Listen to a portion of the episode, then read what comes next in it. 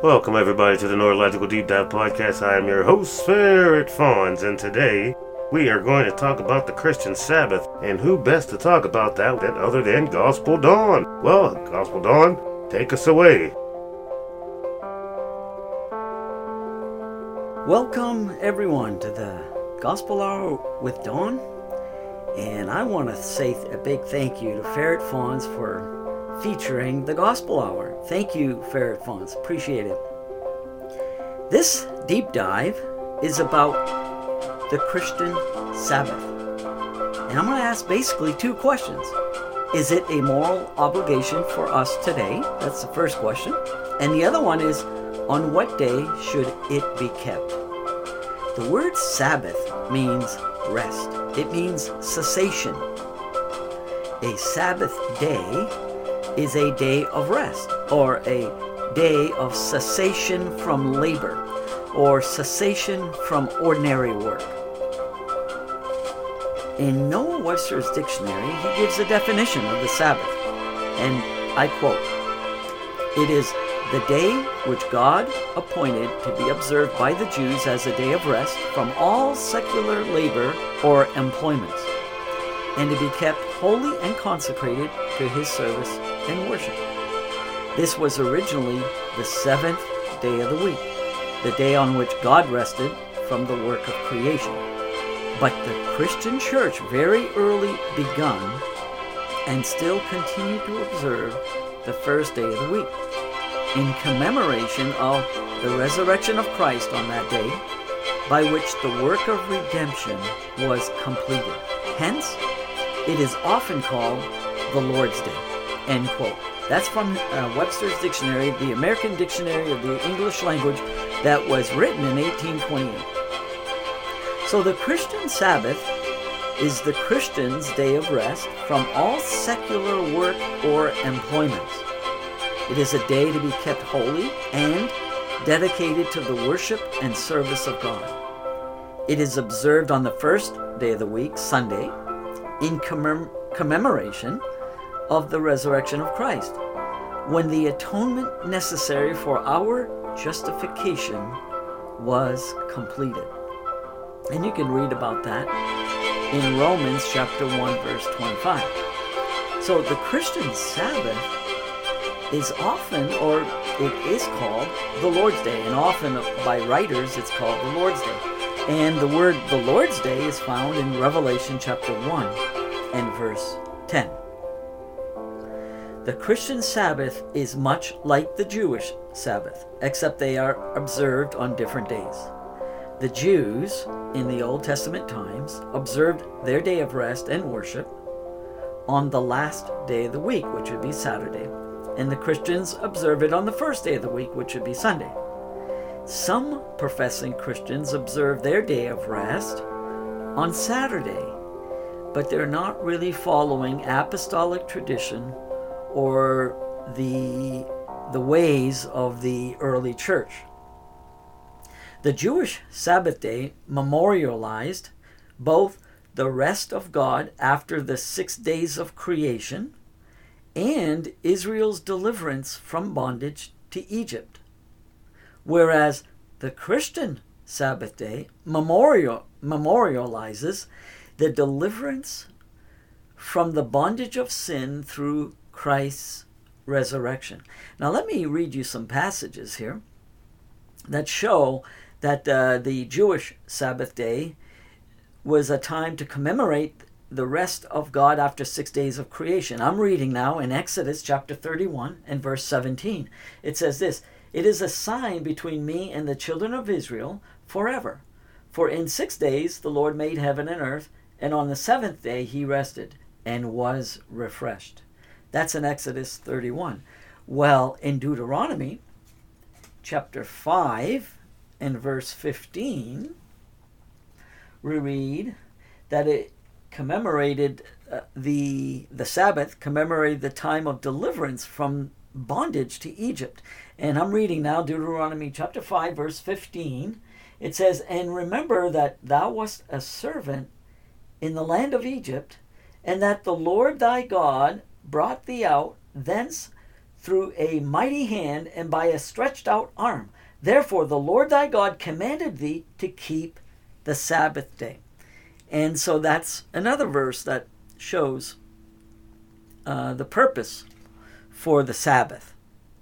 Now, in the New Testament, we read about the resurrection of Christ. And in 1 Corinthians chapter 15, and beginning to read at verse 14, it says this And if Christ be not risen, then is our preaching vain, and your faith is also vain.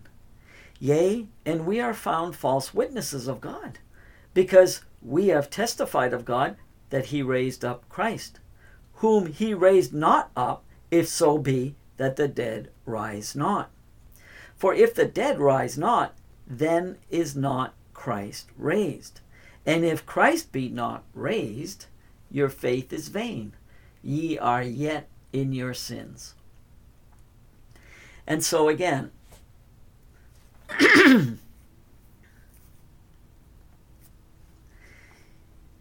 again, the uh, the Lord's Day is a time to commemorate the resurrection of Christ. And that was the grand theme of the apostles' preaching in the book of Acts. They often make reference to the resurrection of Christ. See, if there be no resurrection of Christ, then that means God would not have approved of the atoning sacrifice of Christ. So the resurrection was God's stamp of approval on the work that Christ did on the cross. So the first question that we're going to try to answer is this Is Sabbath keeping a moral obligation for all people? I believe the answer is yes. I firmly believe keeping the Sabbath day holy and by that word holy, I mean set apart or sacred. By keeping the Sabbath day holy, um, it is morally required by divine law in this gospel dispensation. And if it is broken, or broken on purpose, it will result in death to the soul. The Bible says in Ezekiel 18, verse 20, the soul that sinneth, it shall die.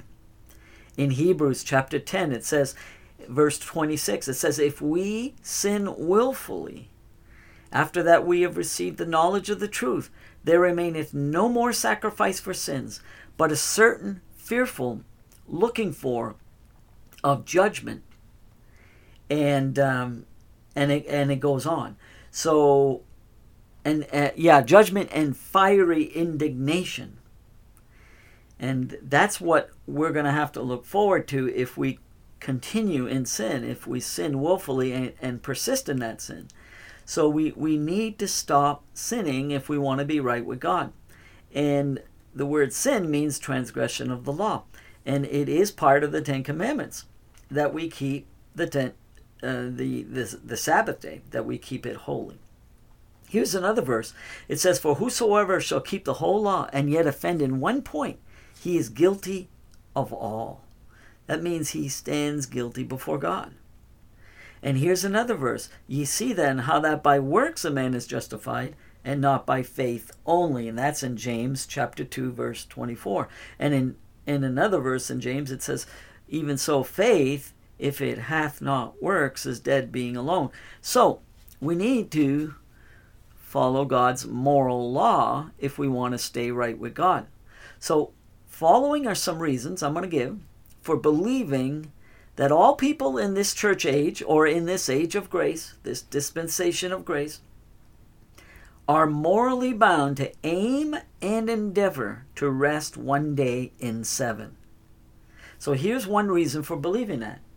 The Sabbath keep Sabbath keeping is morally binding because it is clearly commanded by God in the 10 commandments. Here's the fourth of the 10 Commandments. This is found in Exodus chapter 20, beginning to read at verse 8. It says this quote, Remember the Sabbath day to keep it holy. Six days shalt thou labor and do all thy work, but the seventh day is the Sabbath of the Lord thy God. In it thou shalt not do any work, thou, nor thy son, nor thy daughter, thy manservant, nor thy maid servant, nor thy cattle, nor thy stranger that is within thy gates. For in six days the Lord made heaven and earth, the sea and all that in them is, and rested the seventh day. Wherefore the Lord blessed the Sabbath day and hallowed it.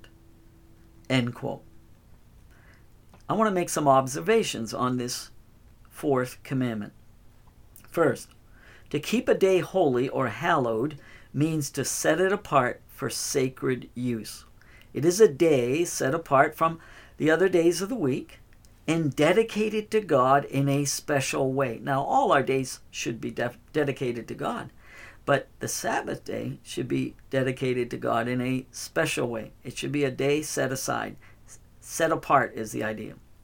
Here's another point on uh, another comment on that verse or on that passage, the fourth, uh, the fourth commandment.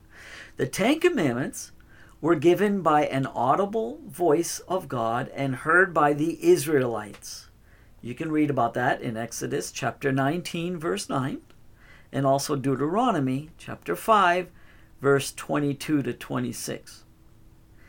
These commandments were twice written by the finger of God on two tables of stone. This signifies their durability and permanence.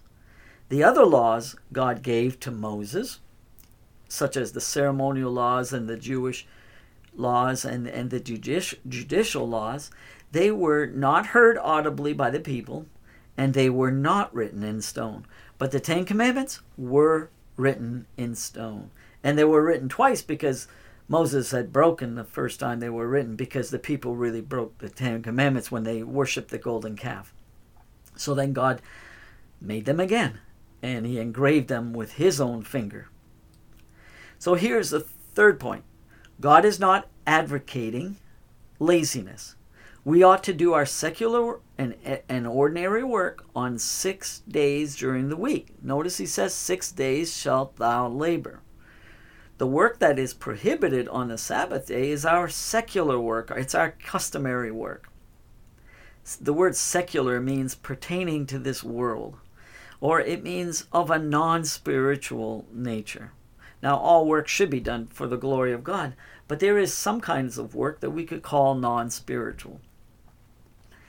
Here's a thir- fourth point heads of families and of businesses are required to uphold this law for those under their authority, such as their sons and daughters and their employees.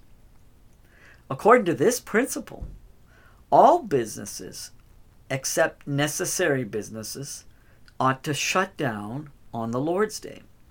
We should not do our shopping and our banking on Sunday, in other words. And I'm going to read now in Nehemiah, in Nehemiah chapter 10, and verse 31. And it says this And if the people of the land bring a ware or any victuals on the Sabbath day to sell, that we would not buy it of them on the Sabbath or on the holy day. And then it, it goes on. So it was part of Nehemiah's instructions, which were of God, to not do any unnecessary purchases on the Sabbath day. And that's found in Nehemiah chapter 10, verse 31. However, works of mercy, works of necessity, and works of religious service are permissible and lawful on the Sabbath day. And you can read about that in Matthew chapter 12, also Mark chapter 2, verse beginning at verse 23 and uh, into uh, chapter 3 also of Mark. And if you look at that, you'll find that it was permissible for them to pluck corn on the Sabbath day for immediate consumption so that they could eat because they had just come out out from a, a church service of some kind, synagogue, and uh, they were they needed something to eat, so they were plucking corn and uh, eating it. And that was permissible, and Jesus was allowing that. Of course, the Pharisees condemned him and his disciples for doing that, but Jesus said that was okay. That's a work of necessity. And also, a work of mercy is okay because Jesus healed a man's hand on that day. And you can read about that in Mark chapter 3, verse 1 to 5. So, healthcare work is okay on the Sabbath day or on, on the Lord's day. Policing work is a necessary work. That is okay.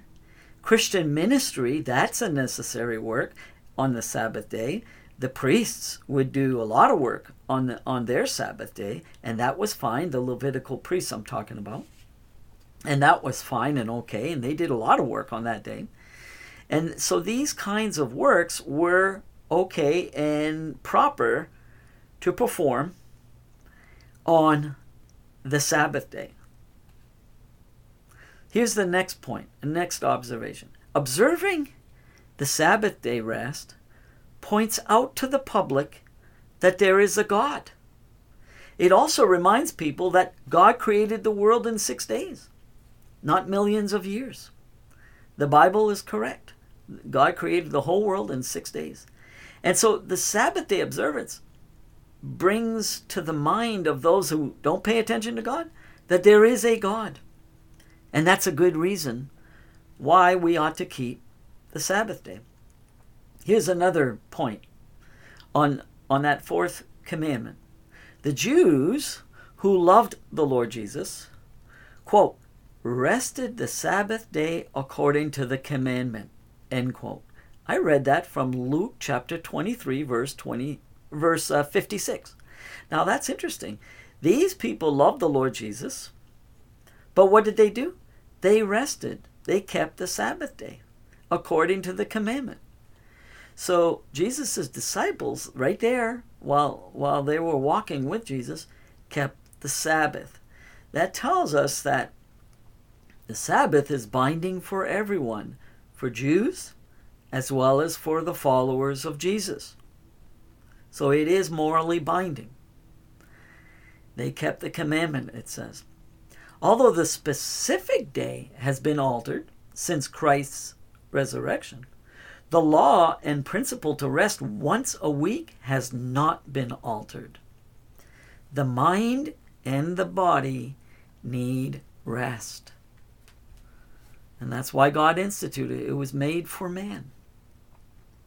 Here's another point on that fourth commandment Christians who observe Sunday as their Sabbath day are literally and to the letter obeying the fourth commandment as it is made known in the Ten Commandments in Exodus chapter 20. This commandment does not require resting on Saturday, but only resting on the seventh day after the six days of secular or regular labor. That's literally what it's saying. It's I'll read it part of it again. It says, Six days shalt thou labor and do all thy work. But the seventh day is the Sabbath of the Lord. What is that seventh day? That's the seventh day after the six days of labor. That's the principle. So the principle is to rest one day in seven. That's the law. So here's another reason why we ought to keep the Sabbath day, that Christians ought to keep it. All people are morally bound to do the most good they wisely can do. For this reason, all are bound to observe the Lord's Day or to rest one day in seven. There are many good and practical benefits to observing the Christian Sabbath or the Lord's Day.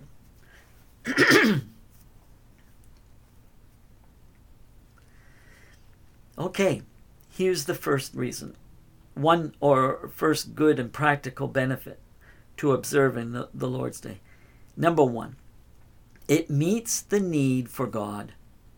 There would be very little knowledge of God and knowledge of His will if folks did not make time for church attendance or for Bible reading or for fellowshipping with other Christians. The Bible says, Wherefore be ye not unwise but understanding what the will of the Lord is. See, we are commanded to understand what the will of the Lord is. So that's one good reason why we ought to rest one day in seven. We need the knowledge of God. In Hosea chapter 4, verse 6, it says, My people are destroyed for lack of knowledge. Very, very few people know the true God as they ought to know. Of course, a lot of people think they know all, everything they need to know about God, but that is not the case. The Bible is quite a quite a long book, and uh, we need to be constantly reading it to, to know the knowledge of to have the knowledge of God.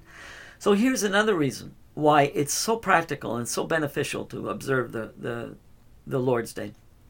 It meets a need for rest. The mind and body cannot always be on the strain and yet remain healthy. Sabbath keeping is necessary for a healthy soul and a healthy body. And when I say a healthy soul, I mean a healthy inner man, a, a healthy heart. Here's the third reason it meets a need for refreshment. That is, for relief and invigoration. We all need that. And it mentions that in Exodus chapter 23 and verse 12. It mentions that it's for invigor- invigoration. Now, I don't know if I have that right handy here. Yeah, here it is. Okay, it's in Exodus chapter 23, verse 12. And it says, Six days thou shalt do thy work, and on the seventh day thou shalt rest, that thine ox and thine ass may rest, and the son of thine of thy handmaid and the stranger may be refreshed. That word refreshed means to give new strength. It means to invigorate. So that's a good reason why we need to practice the the um, the the Lord's Day or the day of rest. Even the animals need to rest. You don't want to work your animals seven days a week. Here's uh, the fourth reason why it's so practical. It tends to make the gathering of believers and the gathering of families possible because they're off from work on Sunday. In other words, it strengthens churches and believers and it strengthens the family. This is practical. Notice how the family is falling apart in America? Well, people don't observe the Sabbath as much. We're losing the Sabbath, and that's why, of course, we are losing our country to tyrants. Number five, this day makes church attendance possible, which is vital for instructing the conscience and improving one's moral and spiritual life. Many skip church services on Sunday because they're expected to work. In other words, they have a ready excuse to not show up in church because they'll say, Well, I got to go work at the department store, or I got to go work at the hardware store, or I got to deliver mail on Sunday. All these jobs, all these businesses uh, should not be open on Sunday. Here's the sixth reason it brings the existence and claims of God upon all people, even upon those who do not make good use of the Sabbath day. I already mentioned that. It's worth mentioning again. Number seven, it serves to protect those whose time is at the disposal of others. The poor and the needy and the underprivileged are especially benefited by this commandment to rest once one, one, one day in seven days. Once a week, in other words.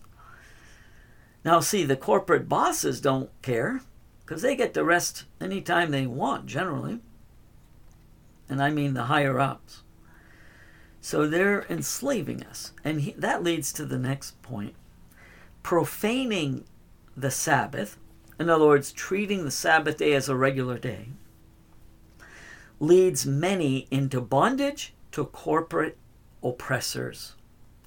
Our society is more and more being controlled by tyrants, by scheming evildoers, by money hungry corporate businessmen. Our Sabbath breaking habits has led us into a form and degree of enslavement not previously known in the USA.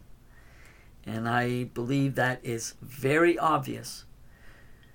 A lot of the, uh, the, the what's happening is is the neglect of the Sabbath has been has brought Americans into bondage, into bondage to sin.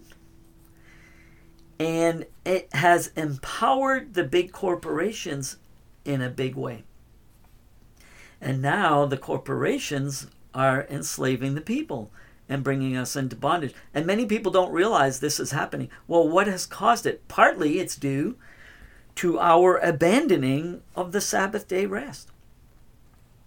So it is our moral obligation to strictly observe the Sabbath day because uh, it, because doing so is conducive to the good of God, to the good of God's interests, I mean.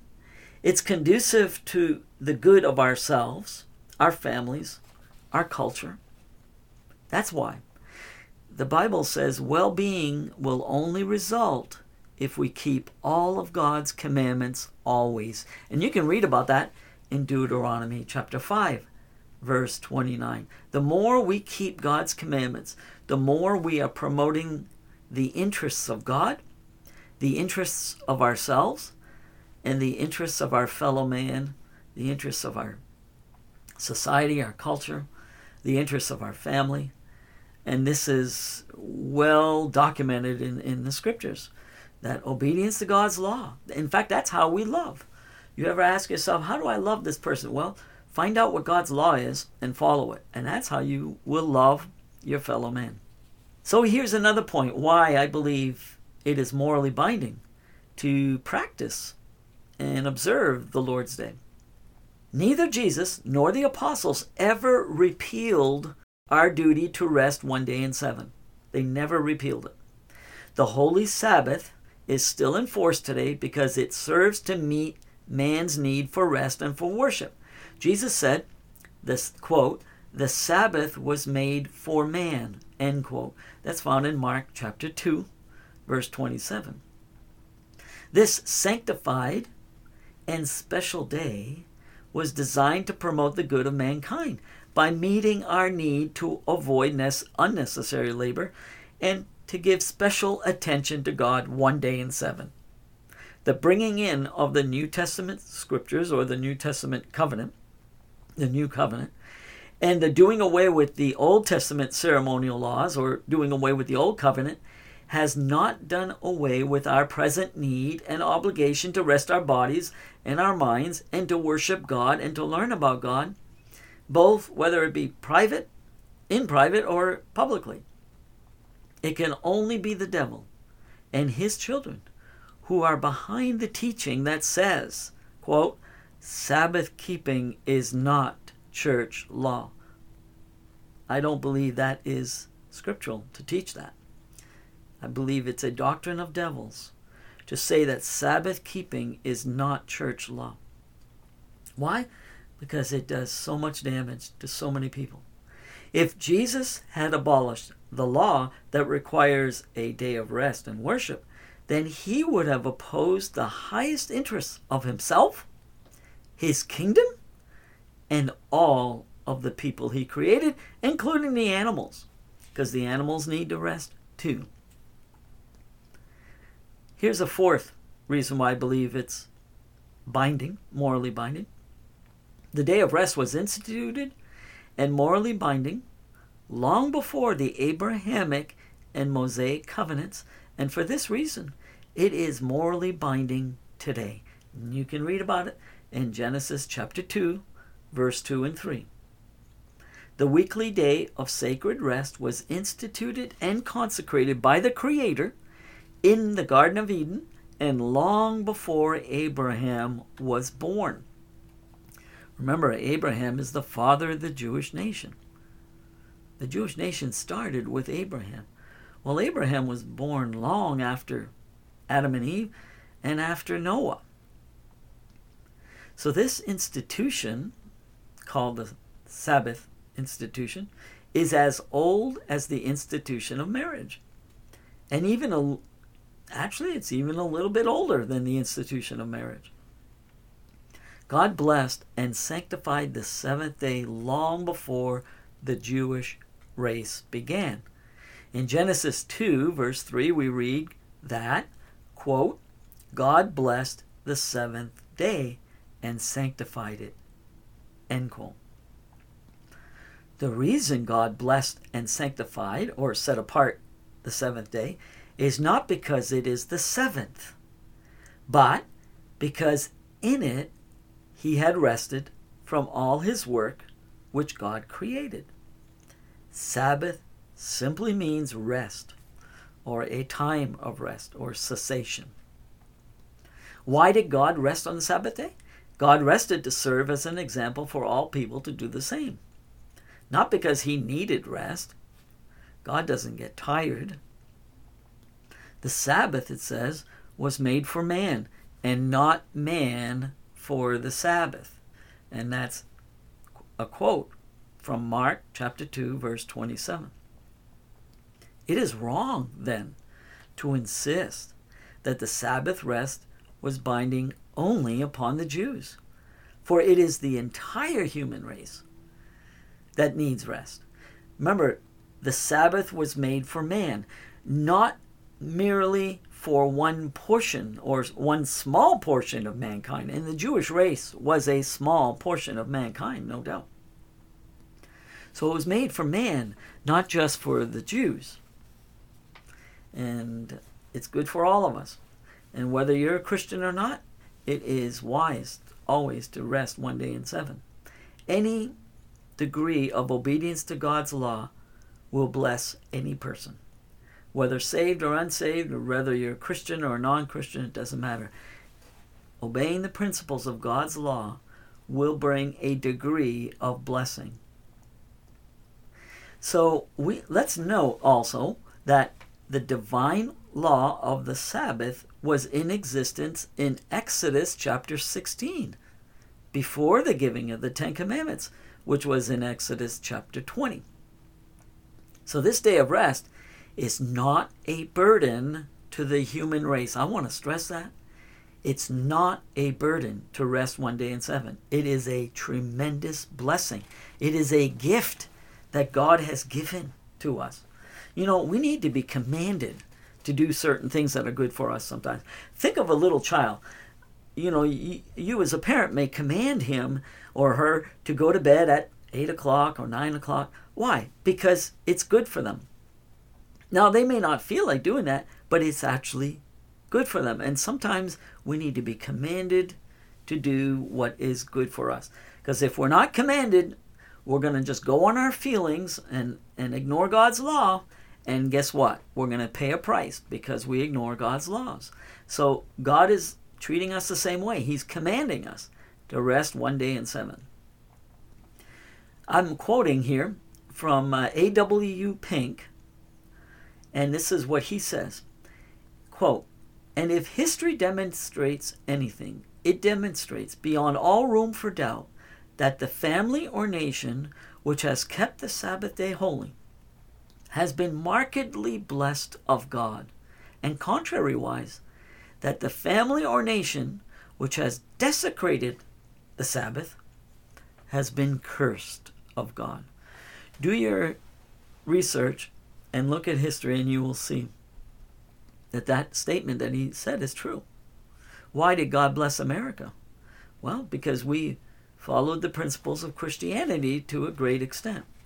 And that's why God blessed us. I remember times when you could not sell alcohol on Sunday. And I remember times when large department stores were not open on Sunday and all kinds of you would not find hardware stores open on Sunday. And those were in a sense we can say they were the good old days to a great extent.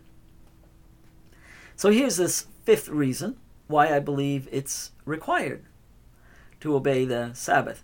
God saw this day of rest as so valuable and so good for mankind that he enforced it with the death penalty. Can you believe that? You you ought to read these passages in Exodus. I'm not going to read them. Exodus chapter 31, verse 14. Numbers chapter 15, verse 32 and, and further. And Exodus, no, I'm sorry, not Exodus, uh, Ezekiel chapter 20, verse 13. These three places in the Bible, it's clearly taught that the uh, death penalty was the proper penalty for ignoring the Sabbath. Now, the greater the penalty for breaking a law implies the greater importance and value attached to that law. That's important. God calls for the death penalty for murder. Well, why? It's really important to not murder other people. Okay, so obeying truth and the moral law are very essential for remaining justified by faith in Christ. And that's why we ought to keep the Sabbath, because it is part of the moral law of God. And that statement I just made is supported by Matthew chapter 7, verse 21 to 23. And it says there in Matthew 7 Not everyone that saith unto me, Lord, Lord, shall enter into the kingdom of heaven, but he that doeth the will of my Father which is in heaven. You see, if we want to enter the kingdom of God, we've got to do God's will. And God's will is really God's law. It's to obey God's law. That that is God's will. So now let's ask another question, the second big question of this talk. Why should Christians observe the Sabbath on the first day of the week? Well, number one, the first day of the week is called the Lord's Day, and that's in Revelation chapter 1, verse 10, which makes it a sacred day, a special day. It is called the Lord's Day because this is when the day, this is the day when Christ rose from the dead. And you can read about that in Mark chapter 16, verse 9. Christ's bodily resurrection proved that his death was an acceptable sacrifice for our sins, thus making possible our justification before God. And you can read about that in Romans chapter 4 verse 24 and 25.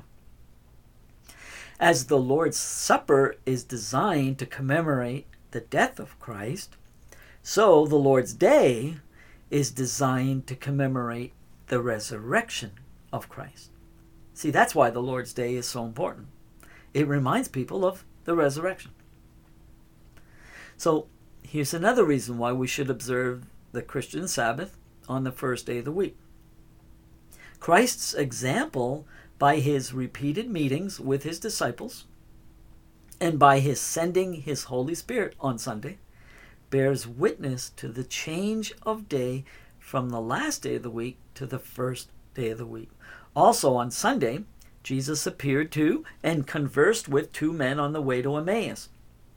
And you can read about that in Luke 24, chapter 24.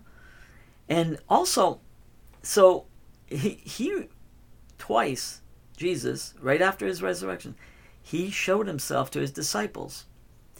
And you can read about that in John, the Gospel of John, chapter 20, verse 19, and look also at verse 26. There's twice there.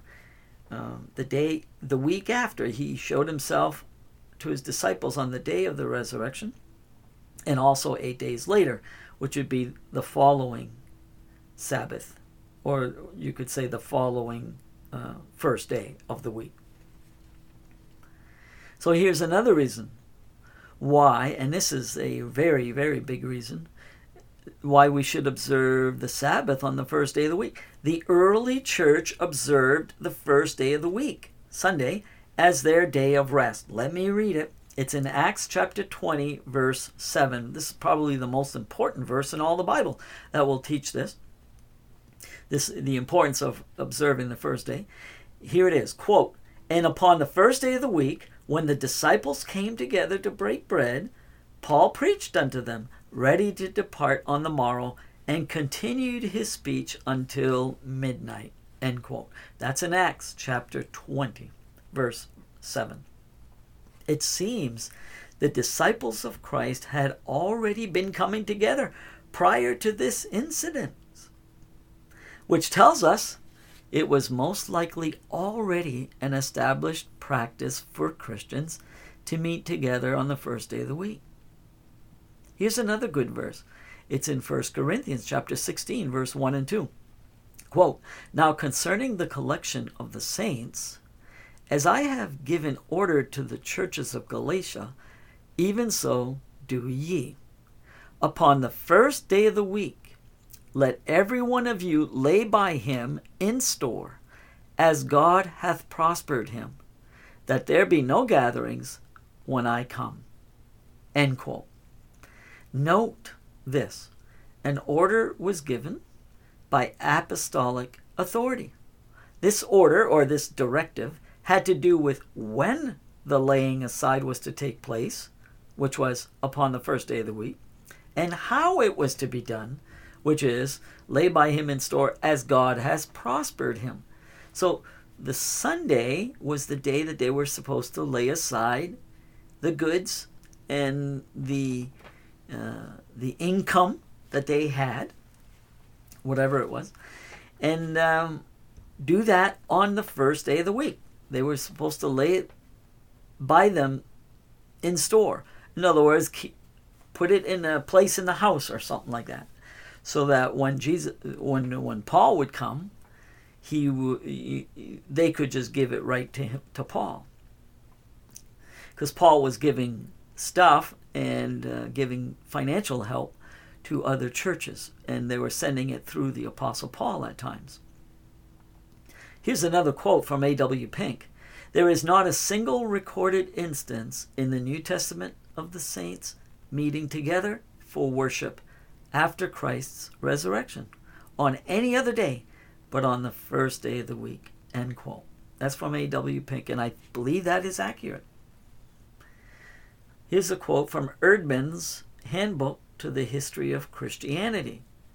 Quote, Sunday, the Christian day of worship, was observed from the very beginning of the Christian church.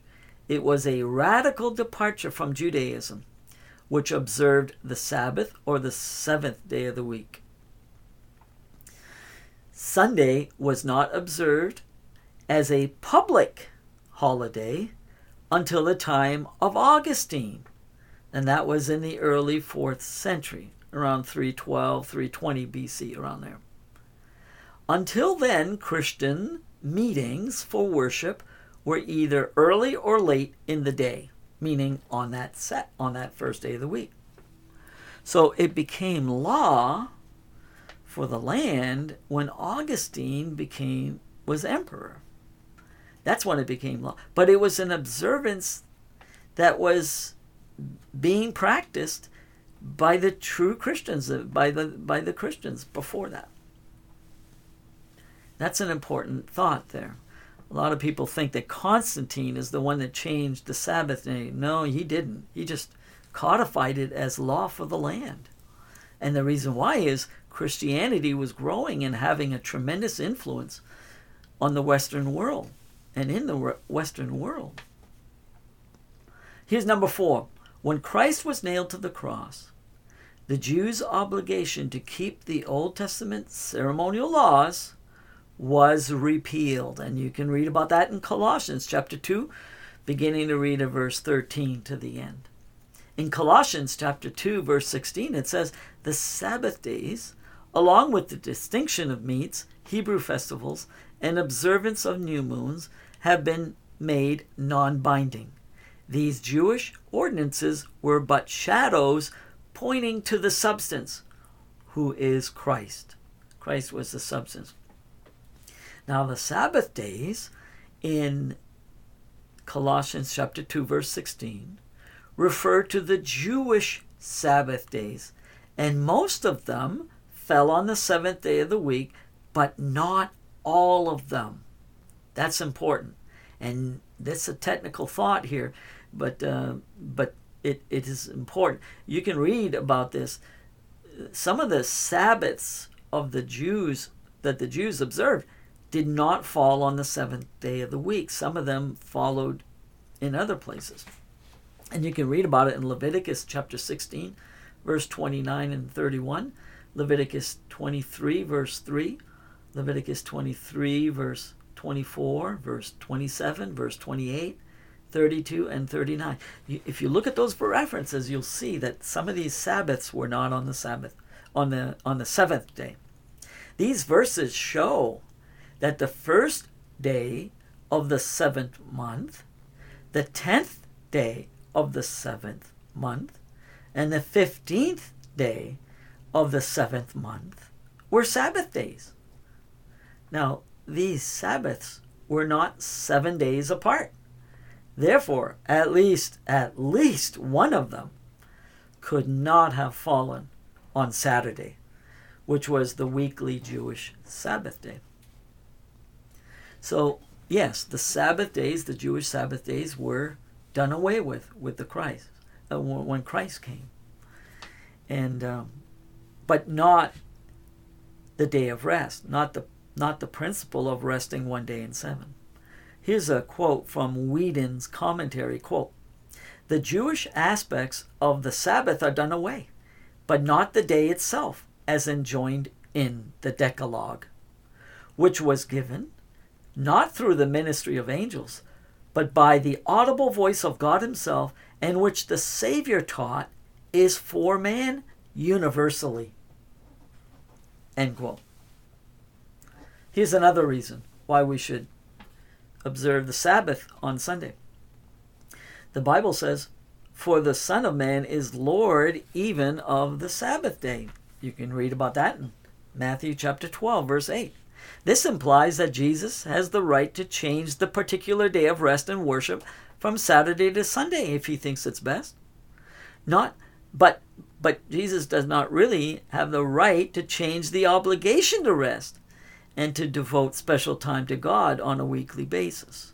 I say he does not have the right because Jesus is subject to God's law. And so is God, even subject to his own law. That's why God is holy. That means God is subject to law. God does everything perfectly according to moral law as it exists in his mind, not in our mind necessarily, in his mind. God always does what is right. It is important to know that the moral law is as unchanging and enduring as God is. The Bible says charity never faileth. That means love to God and man as a virtue never ceases. And it never becomes extinct. That means it never ceases to be obligatory. The moral law, in other words, the duty to love, to which we are all bound, is fixed. It's unchanging. It's eternal. And you can read about that in quite a few places, but I'm just going to read a few verses in uh, Psalm uh, 119 and 142, it says this Thy righteousness is an everlasting righteousness, and thy law is the truth. Verse 144, it says, The righteousness of thy testimonies is everlasting. Give me understanding, and I shall live. Also, 153 in Psalm 119, it's uh, 152 rather, it says, Concerning thy testimonies, I have known of old that thou hast founded them forever. In other words, thou hast established them forever. And here's another one Thy, ro- thy word is true from the beginning, and every one of thy righteous judgments endureth forever. So God's moral law is unchanging. Number six, Christ met with John and spoke to him when he was in the Spirit on the Lord's Day. You read about that Revelation chapter 1, verse 10 and 11. It was on this day, this resurrection day, this first day of the week, when John was in a higher than normal spiritual atmosphere, and that Christ imparted the book of Revelation to him. Because it says he was in the Spirit. That means he was in a higher than normal spiritual atmosphere. Verse number, or should I say number seven. The new covenant seemingly required a new day of rest to signify the old covenant was annulled. You can read about that in Hebrews chapter 7, and chapter 8, chapter 9, and chapter 10, and chapter 12 of Hebrews. 8. It was necessary for the Christians to separate from the Judaizers. That's another reason why the Christians observed the first day of the week. The Judaizers were Jewish professing Christians who were constantly trying to bring the church under obligation to keep some antiquated Old Testament ritual law, such as circumcision, the observance of Jewish holidays, abstaining from certain meats such as pork and things like that. These were all ceremonial laws that were binding on the Jewish race, the Jewish people, and uh, until Christ came. But when Christ came, Jesus did away with all that. And you can read about that in Acts chapter 10 and other places in the Bible. For the sake of the gospel, Paul stood firmly against the influence of the Judaizers. You can read about that in Galatians chapter 2 and Galatians chapter 5. The first part of Galatians chapter 5. The apostles would often attend the synagogues on the Jewish Sabbath day in order to evangelize the Jews who met for worship on that day. You can read about that in Acts chapter 17, verse 1 to 4. This most likely made it difficult for the apostles to meet with the church on that day, and so they chose to meet on another day, the first day of the week. See, the Jews met on the last day of the week, the Christians met on the first day of the week.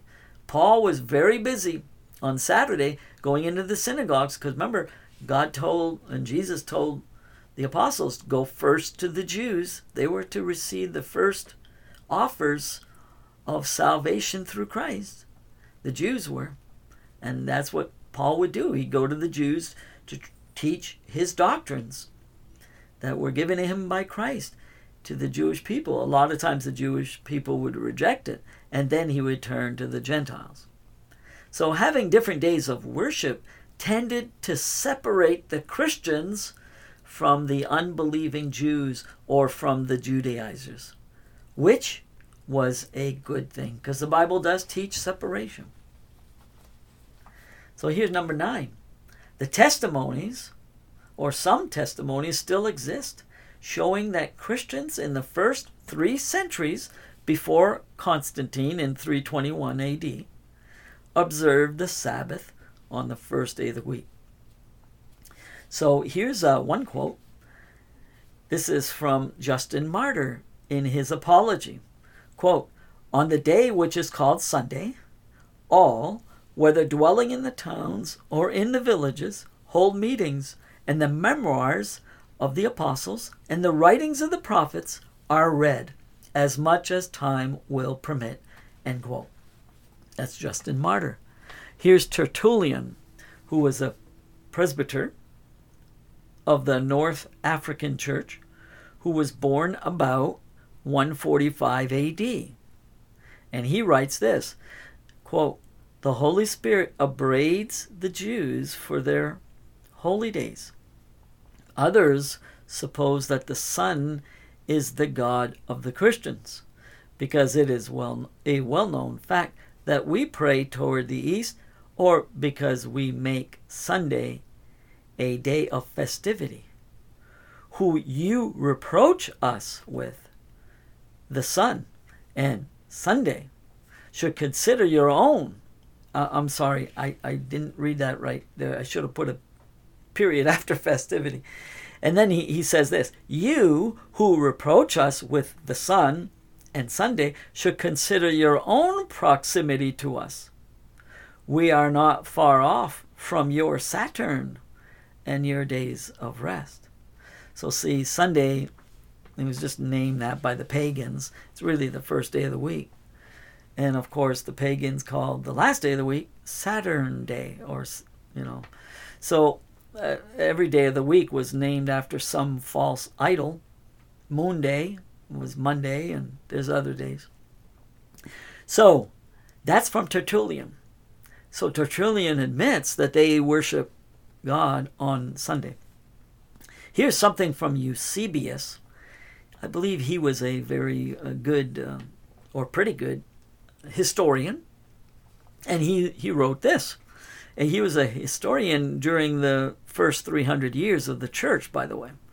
He wrote this quote, All things whatever that was duty to do on the Sabbath, these we have transferred to the Lord's Day as more appropriately belonging to it, because it has a precedence and is first in rank and more honorable than the Jewish Sabbath. It is delivered to us that we should meet together on this day. End quote. And I got that from a book by A.W. Pink. Now, I want to read. There are some other things here that have to do. I got this from another book. And I'm reading from a man whose name escapes me at the time. His name is Reverend Dake. And he published this book. When did he publish it? I'm not sure when he published it. Doesn't quite say. Probably uh, copyright 1949. Okay, so a Reverend Dake uh, copied this and he got it from good sources. I quote from his book, and this is actually a quote from the Encyclopedia Britannica.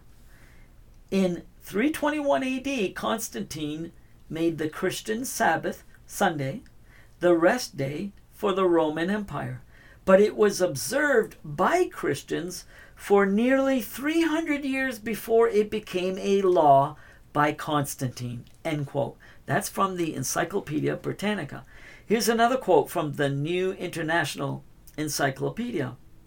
It says, From for some time after the foundation of the Christian church, the converts from Judaism still observed the Jewish Sabbath to a greater or lesser extent at first, it would seem, concurrently with the celebration of the first day. But before the end of the apostolic period, Sunday, known as the Lord's Day, had thoroughly established itself as the special day to be sanctified or set apart by rest from secular labor and by public worship. The hallowing of Sunday appears incontestably as a definite law in the church by the beginning of the fourth century, and the Emperor Constantine confirmed the custom by a law of the state. And so that's from some encyclopedias. Now, here is a quote from Ignatius, Bishop of Antioch, who lived at the time of, during the time of the apostles. Actually, he died apparently 107. And it said he wrote this, and after the observance of the Sabbath that the Jews kept, let every friend of Christ keep the Lord's Day as a festival, the resurrection day, the queen and chief of all days of the week. That was Ignatius, the bishop of Antioch. I already quoted Justin Martyr, I quoted Tertullian. Here's another one uh, Irenaeus, and he died in 178 AD. And he said Pentecost fell on the first day of the week and was therefore associated with the Lord's Day. Clement of Alexandria said this, and he died in 174 AD. He said, quote, The old seventh day has become nothing more than a working day. End quote.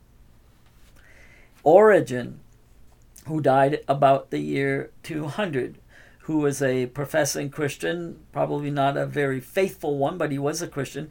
He and he said this: it is it is one of the marks of a perfect Christian to keep the Lord's Day. That's Origen. He died in the year 200. So the early church had the custom of observing the the first day of the week as the Christian Sabbath, and we ought to do the same. Now, here's another point. Christians are to adhere to the apostles' doctrines and to follow the apostles' traditions.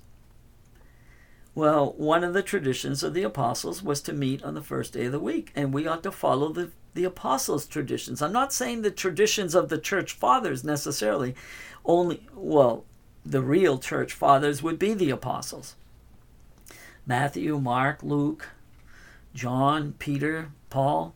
These are the church fathers, and these are the ones we ought to adhere to. They're the faithful church fathers and the other ones that came afterward are not to be followed as closely as the apostles.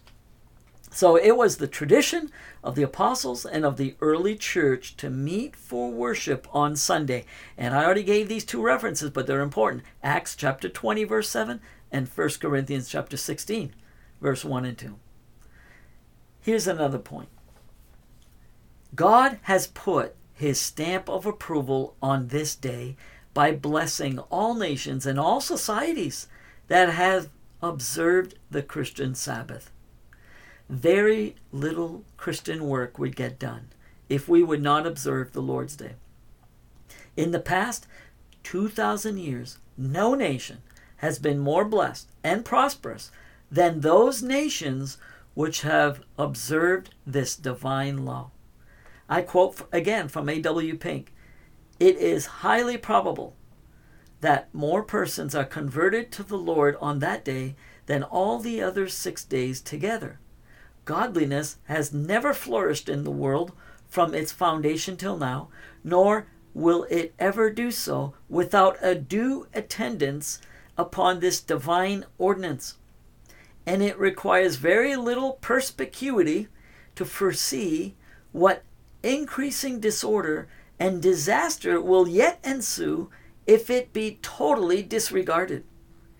A right observance of the Lord's Day lies at the foundation of national happiness and prosperity. So pro- prolific of good is this blessed day that its powerful influences on the well being of our country vitally affects its spiritual intelligence, the morality of its social order, and the liberties of its people. End quote. That's from A.W. Pink in a book that he wrote called The Holy Sabbath. I end with these great verses from the Bible. One of them is Isaiah 56, verse 2. Blessed is the man that keepeth the Sabbath from polluting it, and keepeth his hand from doing any evil. I, I quoted part of the verse there. But that is so true. Blessed is the man that keepeth his hand from doing any evil. But before that, it says that keepeth the Sabbath from polluting it. Here's another good verse in Isaiah chapter 58, verse 13 and 14. If thou turn away thy foot from the Sabbath, from doing thy pleasure on my holy day, and call the Sabbath a delight, and the holy of the Lord, honorable, and shalt honor him, not doing thine own ways, nor finding thine own pleasure, nor speaking thine own words, then shalt thou delight thyself in the Lord. And I will cause thee to ride upon the high places, for the mouth of the Lord hath spoken it. End quote. That's in Isaiah chapter 58. So I just want to encourage you to keep the Sabbath, keep the Christian Sabbath, and and to keep it on that day that the early church kept it. God bless you. Thank you so much for listening.